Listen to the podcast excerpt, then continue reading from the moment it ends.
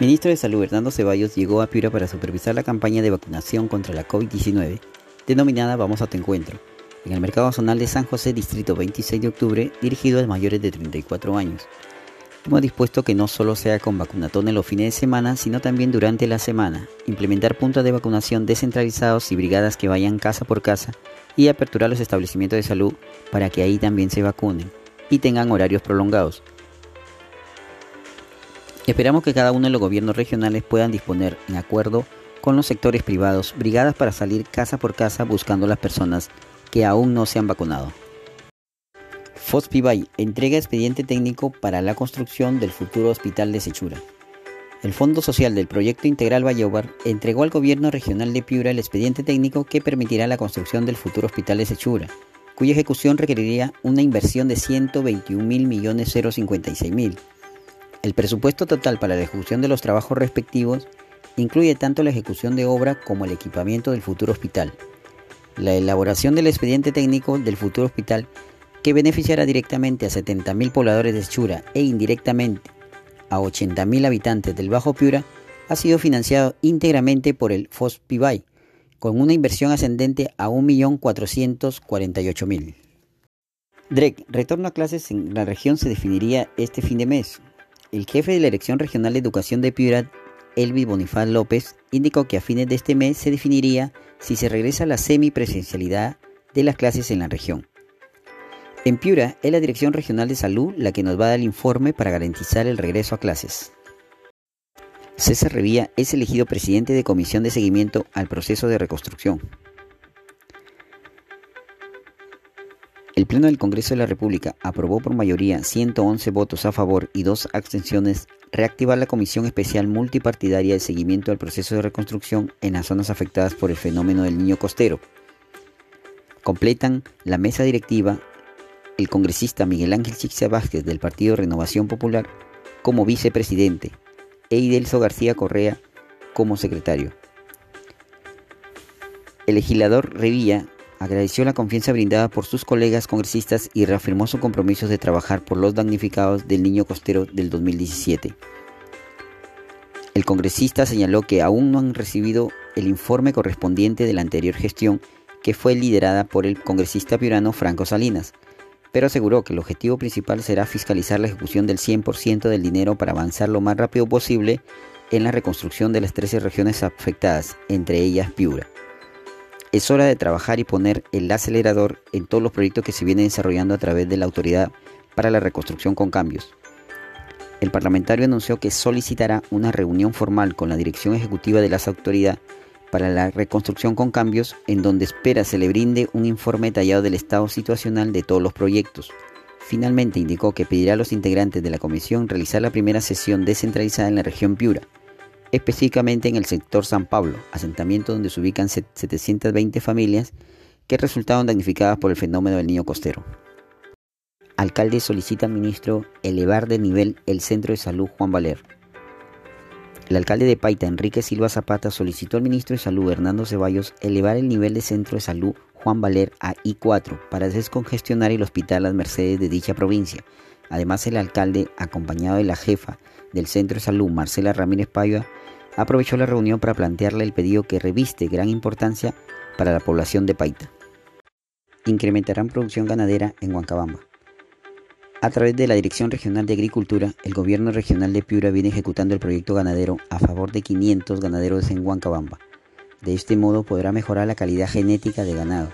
Dicho proyecto tiene una inversión de más de 17 millones de soles. Este proyecto tiene como meta principal incentivar a nivel de región 7.500 vacas, así como también incrementar la producción de carne y leche, productos bandera de la mencionada provincia y fuente principal de la economía de las familias de esta zona. Preocupante. Perú Libre presenta proyecto que incorpora la figura de la Asamblea Constituyente para una nueva constitución. La propuesta del legislador Ale Flores Ramírez de la bancada oficialista tiene el objetivo de elaborar una nueva constitución, la iniciativa indica que surge la necesidad de la formulación de una nueva constitución a través de una asamblea constituyente porque la realidad aplastante nos obliga a realizar un análisis y evaluación de nuestra Carta Magna y proponer soluciones. Además menciona que la actual constitución no responde a las necesidades de la mayoría. El presidente Pedro Castillo dijo en su primer mensaje a la nación del 28 de julio que el empodrecimiento de reforma constitucional será acorde a lo dicho en el artículo 206 de la Constitución vigente. Sullana. Según viceministra de Vivienda, llegarán módulos temporales para afectados por sismo. En reunión con autoridades de la Municipalidad Distrital de Marca Bélica, encabezada por su alcalde, Augusto Chiroque Nunura, y la viceministra de Vivienda, Construcción y Saneamiento, licenciada Elizabeth Milagros Añaños, anunció que las próximas semanas arribarán a este distrito 186 módulos temporales dispuestos por el gobierno para las familias afectadas por el sismo del 30 de julio pasado. El subdirector regional de la Reconstrucción con Cambios, José Martín Mejía, indica que viene trabajando en la región con éxito desde el año 2019.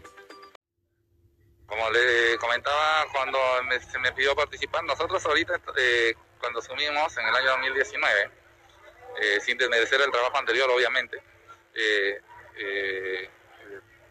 nosotros empezamos con, seis intervenciones de educación.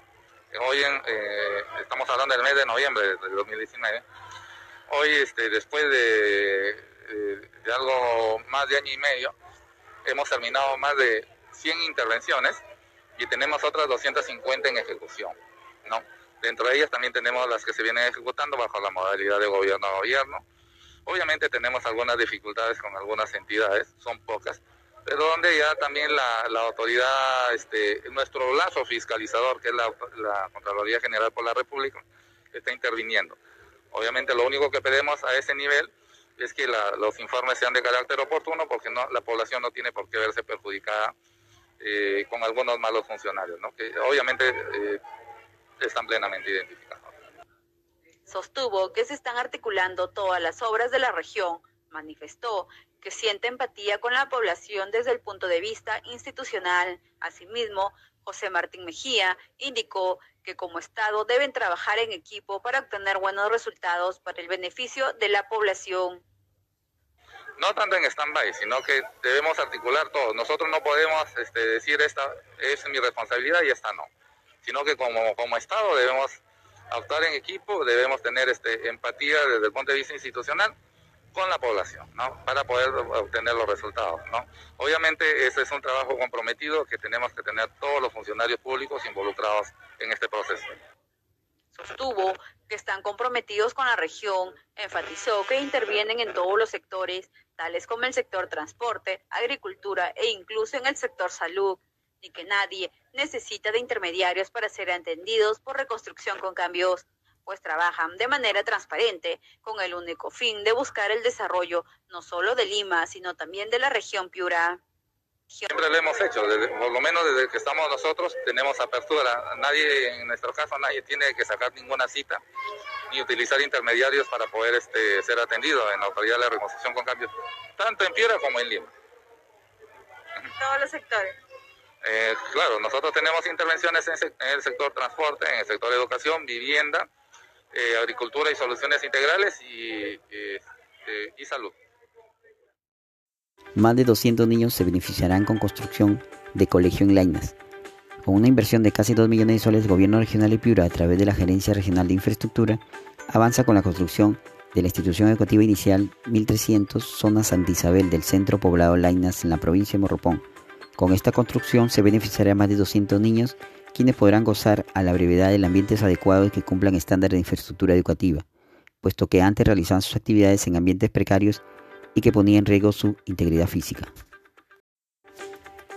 12 congresistas de universidades no licenciadas integran la Comisión de Educación. Cuidado con el conflicto de intereses. La Comisión de Educación del Congreso, que en los últimos años ha sido epicentro de diversos intentos para tumbarse la reforma universitaria, se encuentra integrada por un sector importante de legisladores que han estudiado en universidades que no recibieron el licenciamiento de la SUNEDU por incumplir con las exigencias mínimas de calidad. Se detectó que 19 titulares elegidos para formar parte de la Comisión de Educación, 8 han llevado o culminado una carrera profesional en universidades públicas y privadas no licenciadas, en tanto 4 accesitarios de los 17 existentes tienen los mismos antecedentes. Esto es preocupante y debería ser una alerta porque estos congresistas podrían ser jueces y parte al momento de debatir y aprobar un proyecto de ley que sea contrario a la SUNEDO.